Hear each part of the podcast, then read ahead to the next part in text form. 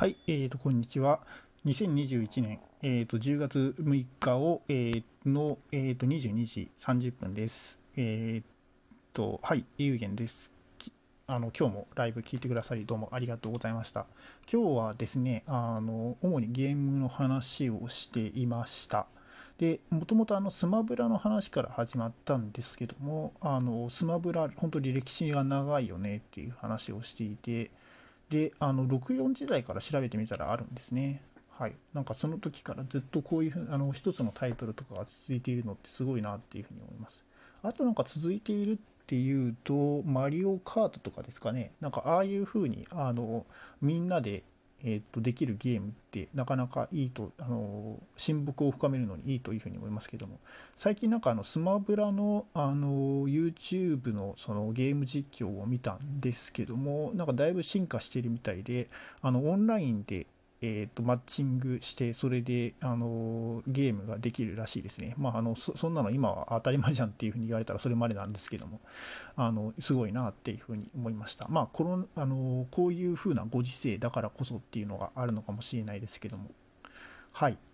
まああのあとは、えーとままあ、私あの、スマブラはあんまりやんないんですけども、あのマリオカートの方ですね、を結構そのス、スマホの方でやります。あの以前は結構あのやっていて、あまああのやり込んでいたんですけども、一時やらなくなって、あの将棋ウォーズとかやややり始めたんですけども、最近またあのマリオカートの方もやり始めました。はい。まあ、あの隙間時間を見てやっているっていうあの休憩時間とかにやっているっていう風な感じですね。でまあ、あのマリオカートのスマホ版とかだとそのドリフトが重要になっててなってきてなな重要でそれであの、えーっとポイントドリフトを続けることであの要はコンボが溜まっていてそしてそれを最後まで続けられるとあの高得点につながるみたいなそういうふうな、まあ、あの順位だけじゃないっていうことですね。はい、あのそれが結構面白いところでもあり難しいところでもありっていう風な感じですけども、まあ、あとはなんかいろいろなあのコースがあのどんどん追加されるのであのそれも面白いっていうのはありますね。結構あの昔ゲームとかってあの なんか昔話ばっかりで申し訳ないんですけどもあのゲームってあの昔はあのそのソフトがもう固定されていて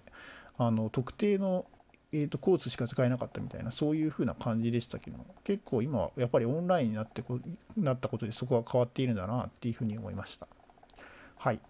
あとはまああのやっぱり最近ハマっているのは将棋ウォーズの方ですねはいあの将棋ができるということなんですけども、まあ、あの将棋とか囲碁とかのルールは変わらずあのそういう風なゲームとかであのエフェクトとかを楽しめるっていうのはまあいい時代になったなっていう風に思いますね。まあ、あの結構依存度がすごいのであのそこのところは注意しながらやっていますけども まああのゲームはあくまであの1時間みたいなそういう風なルールを決めた方がいいかもしれないですね。はいということであの今日はそういう風な話をしていましたあのもしもよろしかったら皆さんも一緒にゲームを楽しみましょう。はい、あの聞いてくださりどうもありがとうございました。本番組では毎日22時から、えーと、とあの今月はあの30分ですね、ライブ配信をしております。えーと、ライブ配信後、こちらのあの楽屋裏トークも撮っておりますのであの、聞いていただけるとありがたいです。ということで、最後まで聞いてくださりどうもありがとうございました。いい一日をお過ごしください。